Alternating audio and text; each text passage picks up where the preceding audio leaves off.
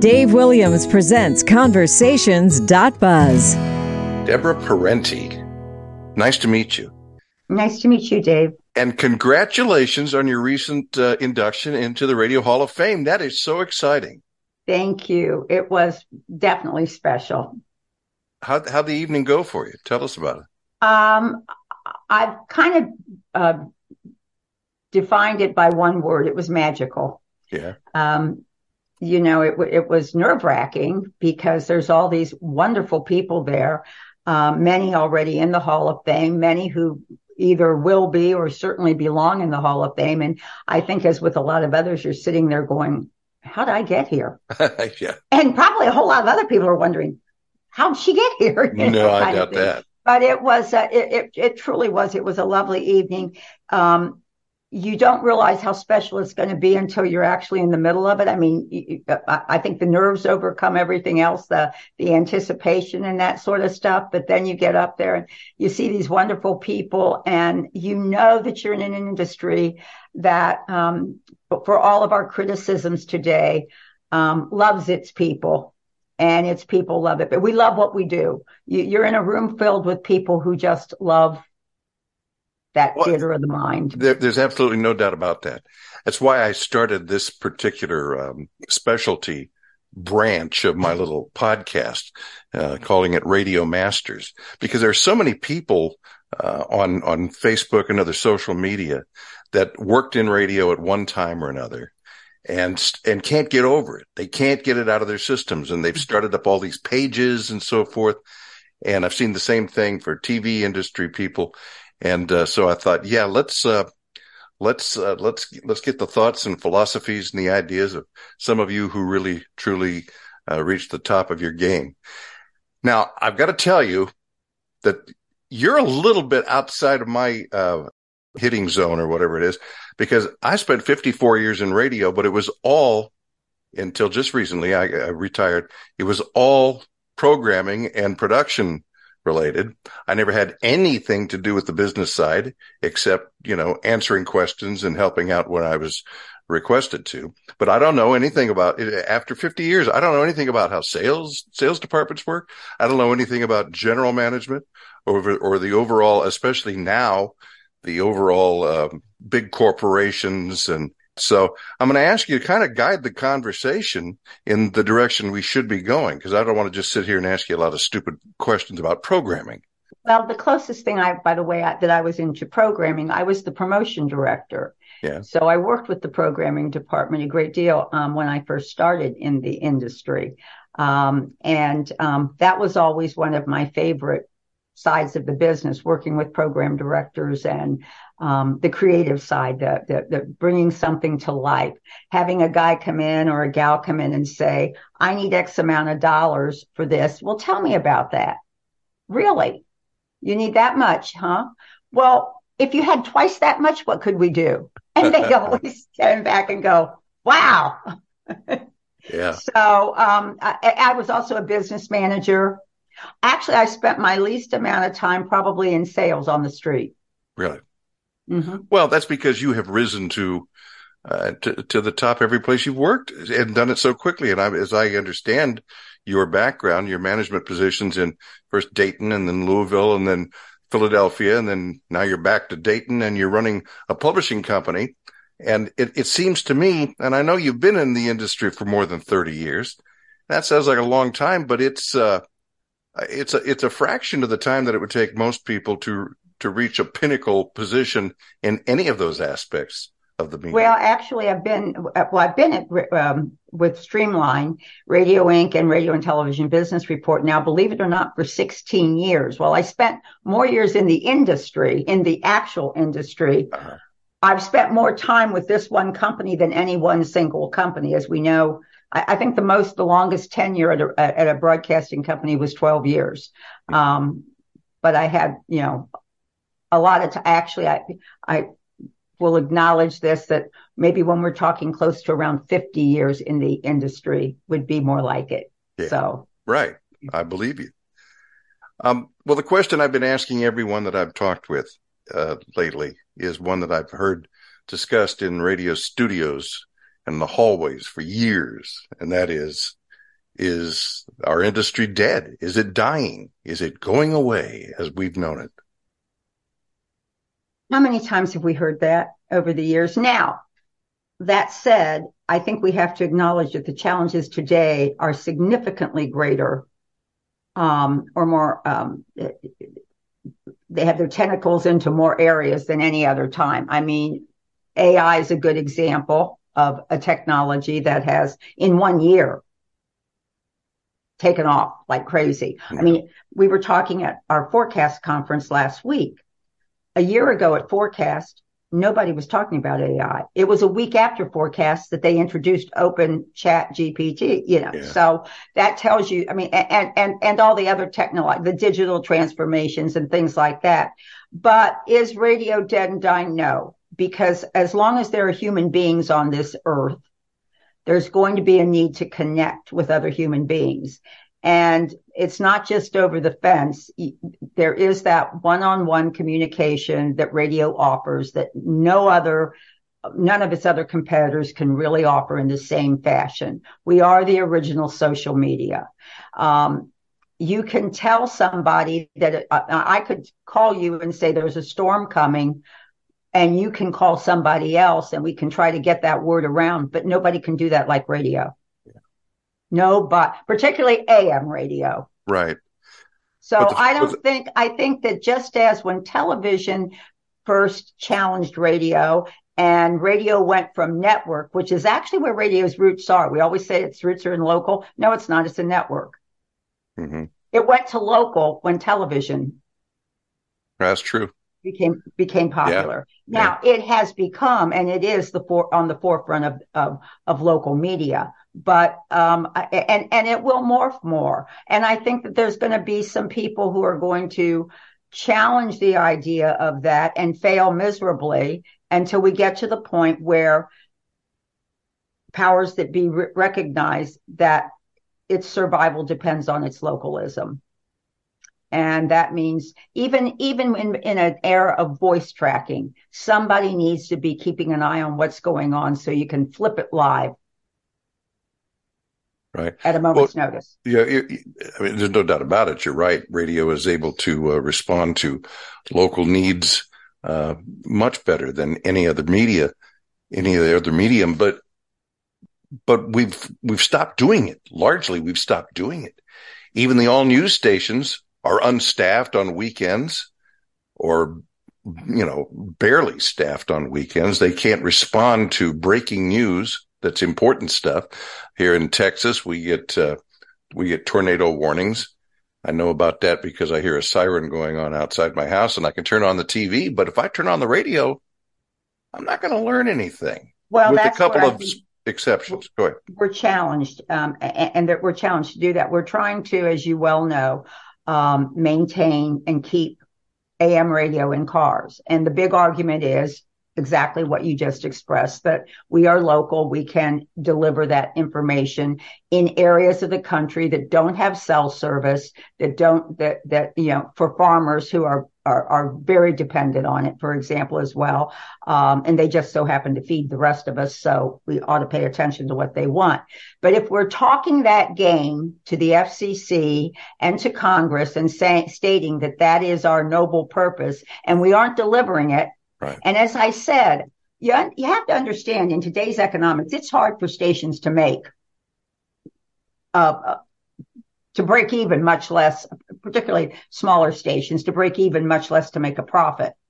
Um, so there is some need for some trimming where we didn't used to have to do it. And there probably is some need for some voice tracking and some syndicated programming. But again, with today's technology, and we proved it during COVID, you could be sitting there monitoring your station, monitoring weather. And if something breaks, you can go on immediately. Right. Meanwhile, call the PD and say, we need to get everybody in here now. Yeah.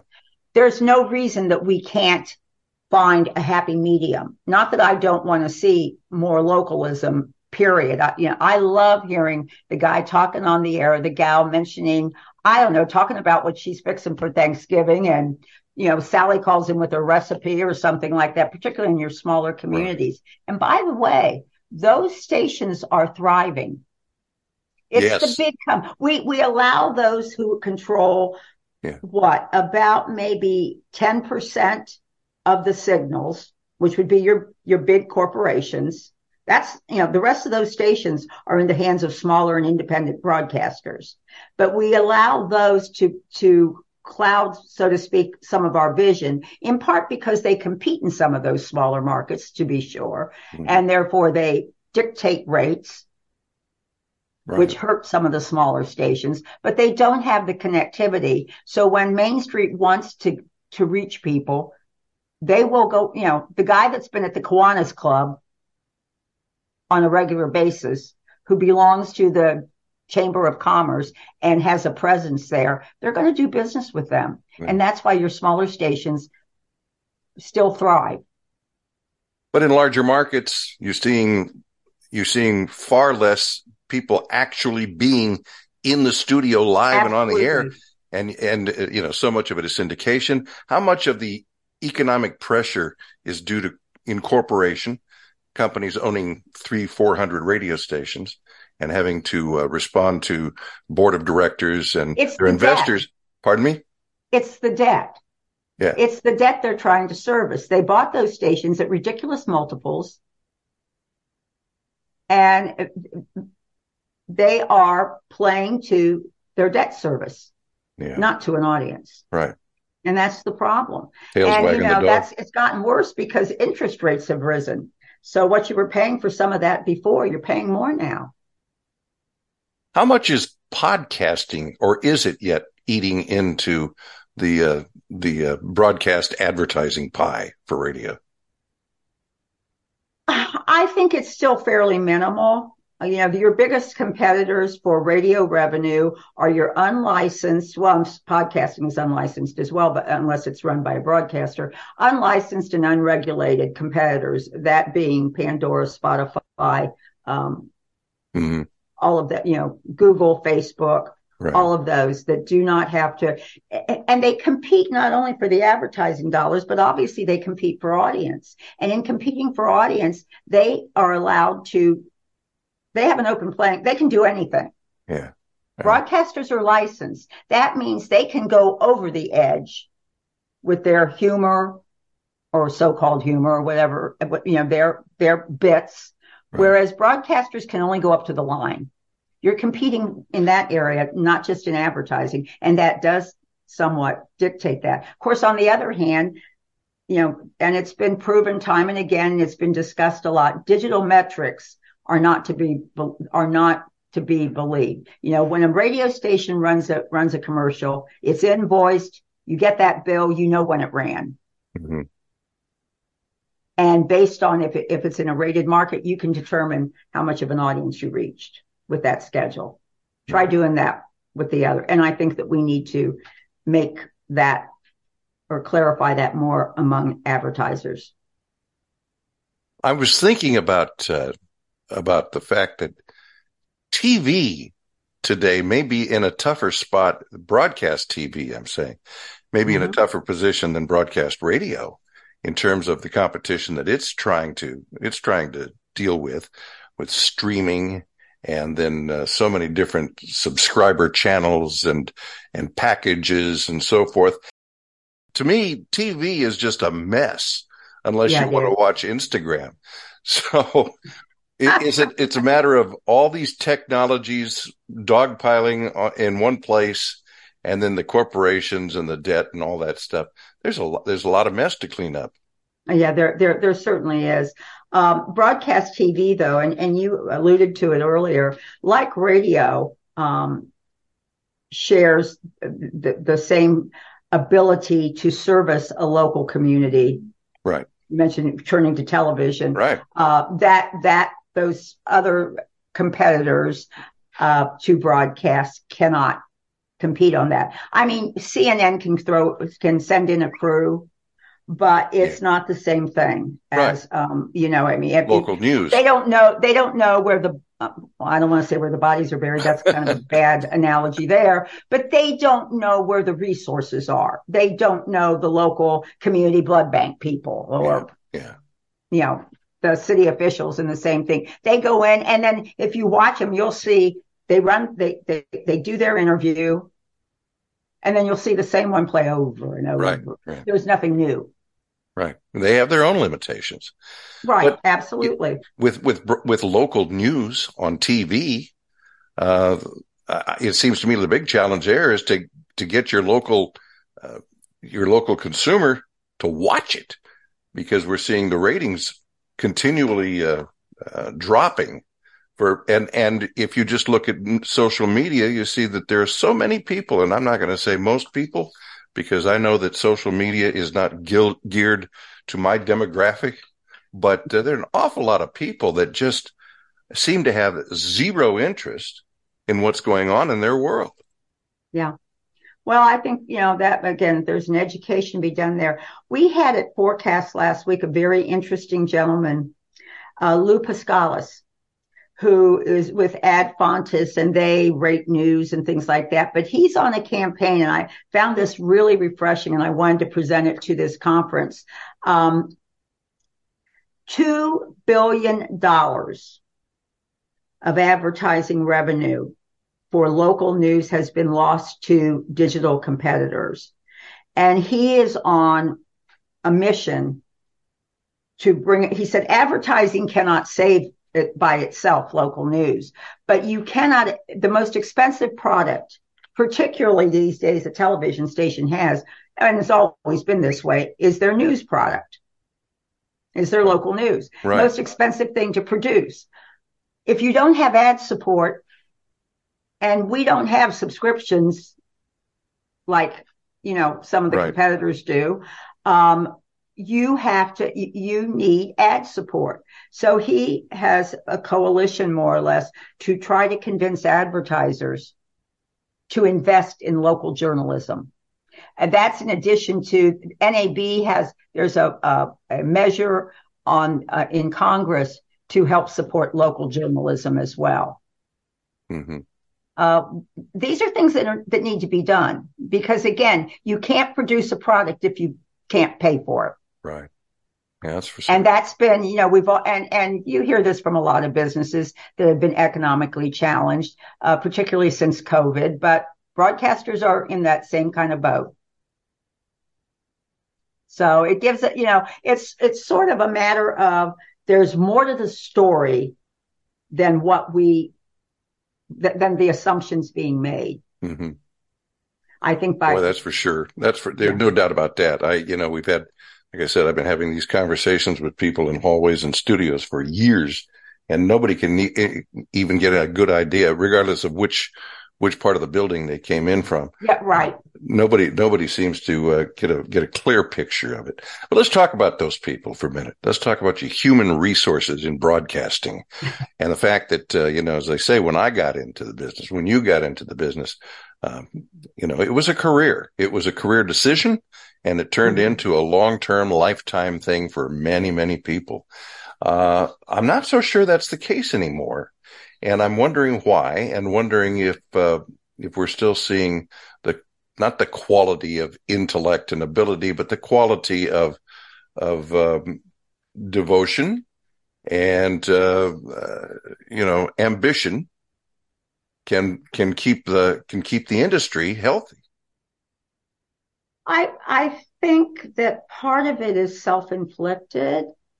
Part of it's generational. I mean, you what you cited here, what you mentioned about lack of devotion and or trying to inspire and things like that. You hear this in every industry today. Yeah, really. It's not, I mean, when you get right yeah. down to it, it, it seems that we have, um, perhaps it's just a different perception of what life should be all about sure. or what our priorities are. Sure. And I'm not going to try to judge it one way or the other as far as, you know, our, our younger counterparts. Um, well, they should, they should be like us, you know, right. they, they should, right. they should be willing to work as interns first for nothing. And, you know, everything's different, economics and everything today. Right. Um, it's harder. I, I, I feel for younger people trying to get into any profession. Oh, absolutely. You know, I, I, I, completely agree. with Um, um, but there's also, I think at least, and I can't say about other industries, I just know ours. You hear an awful lot of moaning and groaning and complaining by the people that have been in or particularly are no longer in the industry. Everything's wrong. You know, the sky is falling. It almost hit me in the head. if you were an eavesdropper, a young person eavesdropping into that conversation, would you be inspired to get into it? Here's my thought. The business has changed. It's changed dramatically. I don't know if I would go into it today or not. I don't know what I'd go into, you know, because I've, I've lived a life now and I, I have experience, uh, certainly in broadcasting, but just life experience. So I don't know. I can't say for sure. I think I would because I, I can't imagine living, breathing anything besides towers and transmitters and all the, all the good old stuff. But that said, you um, the industry has changed. Hello, telecom's been almost what 25 years now. Get over it. It's not going. We're not going back. It's not going to go back to when you and I started in this business. If that's what you're looking for, forget about it. But you know what? If you don't like it and you're still in it and you're complaining about it, and you've been complaining about it for almost 25 years, maybe it's time for you to look for something else yeah. because you're just bringing everybody else down. What's the point? Who wants, you know, you come to the party yeah. and instead of uh, telling jokes or laughing or conversing with people, you're standing in the corner like this, humped over. Right. It's no good. Now, does that mean that there's not good constructive criticism to be had? Absolutely but let's make sure it's, if you have a criticism, what's your answer to it? Or what would you do? Mm-hmm. Or do you really know what's going on enough, you know, in, I, I remember at one time we were selling stations at one of the companies I was working for. There's an unspoken rule of thumb, maybe it's spoken by some, but unspoken to a degree. Talent and talent contracts are assets. Management contracts are liabilities. You may want to bring in your own managers, but the talent is the one person that you can actually gauge what they're br- bringing to the table. You know, he, you're bringing in certain ratings that are bringing in an estimated certain amount of revenue. So we, we want to make sure that that person is signed and on board before we sell this property. Mm-hmm. Managers, not so. Maybe some sales reps that are key with accounts, but they're not, they're not as important. Uh, believe it or not. I mean, that's, that's the way yeah. the industry runs. So there is something, I mean, th- there, those people it, it, on that side of the hall are considered a value proposition. The other people, not so much. Now, you get today, what, what's happened, unfortunately, when they're selling things today is that you have too many bean counters involved and they don't understand that value proposition. Right. they think that that can, and, and that's, you know, but, but we have companies that will name, be, uh, remain unnamed. The people work for and complain about and will say they're ruining the industry. They're not in this industry. They've got a whole nother game plan. Mm-hmm. Those, that talent, those stations are platforms for right. them and, and to disseminate their podcasts, their concerts, their whatever else they're doing. Yeah. They have a big, broad thing. So if you want to really be in radio, you need to bump down a little bit as far as what size company you want to work for. And by the way, that may impact what kind of money you're going to make. Absolutely. You know, so I mean, what I'm saying at the bottom line is that we have choices. We just have to make them because you can't change the industry as yeah. it is right now. I yeah. mean, you can, it's, uh, you know, I, you know, I wish for days when I was a kid but those aren't going to come back. Well, that's that's where we began, right? I mean, that's where our enthusiasm, our excitement about the Absolutely. radio started when we were young, and radio was the center of our social lives, and we we took it with us everywhere, and we slept with it under the pillow, you know. But uh, It doesn't work that way anymore. I mean, I hate to be so, shall I say, pragmatic about it. Yeah. But that side of me has to be pragmatic, um, or else I wouldn't still try to. And I believe there's some wonderful things about this industry. There's a lot of, th- there's so, there's still, as I said at the, um, at the awards ceremony the other week, so many great people, so many people that still have some enthusiasm Yeah. for it. That's for you sure. You just have to be able to pick and choose your company, I guess, to a certain extent, and and go with that. Um, a- and, there are things worth. I mean, AM is worth saving, but once it's saved, we have to live up to what we say we're doing. That we're not, and that's not always the case. Local journalism is certainly important, particularly in today's divisive, heated society that we live in. We need good, strong, competent, credible local journalism. Let We me, uh, need more minorities and more and and and others uh, to have an opportunity to buy some of these stations. Yeah. Minority tax certificate, for example. There's a lot of good things worth fighting for. I promised you a time limit and we're getting close to it. So let me, let me, let me ask you one more question, uh, uh, based, uh, right along the lines of what you're, what you're starting to, uh, starting to talk to. And that is a lot of your attention has been focused on advancement for women and minorities Mhm. and young people. And that's kind of what we've been talking about for the last 20 minutes. People who uh, aspire to join the radio industry or maybe don't understand why they should. And uh, maybe you need to do some recruiting and maybe we do a little bit of encouragement and rah, rah, rah. Have the issues for minorities and women changed? Are they, is progress being made? Um, I think there, well, there's, I, I think the progress has been in, in that there's recognition of the fact that there's a, I hate to say a problem, but there's a challenge here uh, to get more, a more diverse population uh, into the into the mix because you can't really. It, it's difficult to um, cater to program or whatever something you don't understand or you you you you have no. So it doesn't necessarily. Um, there are, for example, Hispanic stations. They're not Hispanic owned, but they have Hispanics running a lot of the, the properties and everything. There's an area where you've got 20% of the population approximately in this country. And yet we're talking less than single digits almost in terms of ownership.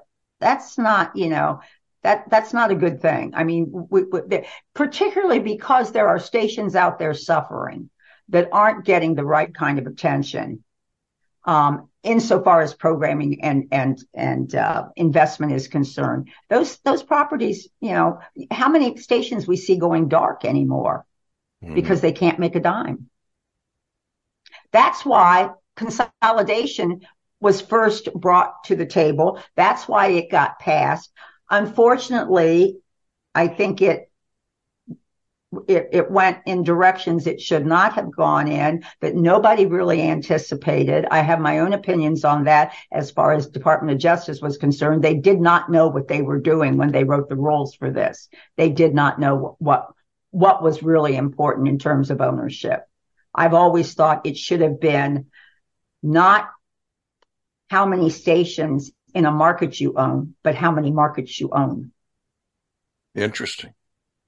Because if there, if you don't own in all the top 10, top 20 markets, you can't get national dollars to just flow to your group because they've got to buy then a couple of different groups. If I can take one group and buy the top 25 markets, boom, I'm done. If there's, if those, if, if that top group has a void in 10 of those markets, I'm going to have to go elsewhere. They didn't understand what they were regulating. Well, I can't imagine why you would say the United States government doesn't understand the twists and turns of every industry that it tends to regulate. Right. But that's, uh, and I'm sorry, And I didn't get off that track, but that, that just, you know, And maybe there were Um, some politicians involved in all of that, but you know, yep, absolutely. Deborah, it's been a delight talking with you. It really has. I enjoyed every minute of it. I hope that it was of some interest to your listeners. Um, Oh, I, I, I think it's, I think it's riveting. You know, the things you said, uh, it's like, oh, I'd like to hear this woman talk for another half an hour. Um, but I am going to let you go. Anyway, I can certainly understand why you've had the success you've had in your career and why you are now in the Radio Hall of Fame, National Radio Hall of Fame. You've been in the, what, the Dayton, Ohio Hall of Fame for a long time. I, have also got their uh, Lifetime Achievement Award. Yeah. Yeah. Well, kind of a special person. It's it's wonderful to have uh, met you. I appreciate that. Mm, great meeting you too. And uh, uh, I don't uh, uh, know when this is airing, but happy Thanksgiving. Yeah, um, that's that's fine. Yeah, well, we'll get it. We'll get it posted in a week or so. Okay. Well, right. hope everybody had a great Thanksgiving. Then, looking forward to that. Thank you, Deborah. You too. Thanks. Bye. Bye. Bye.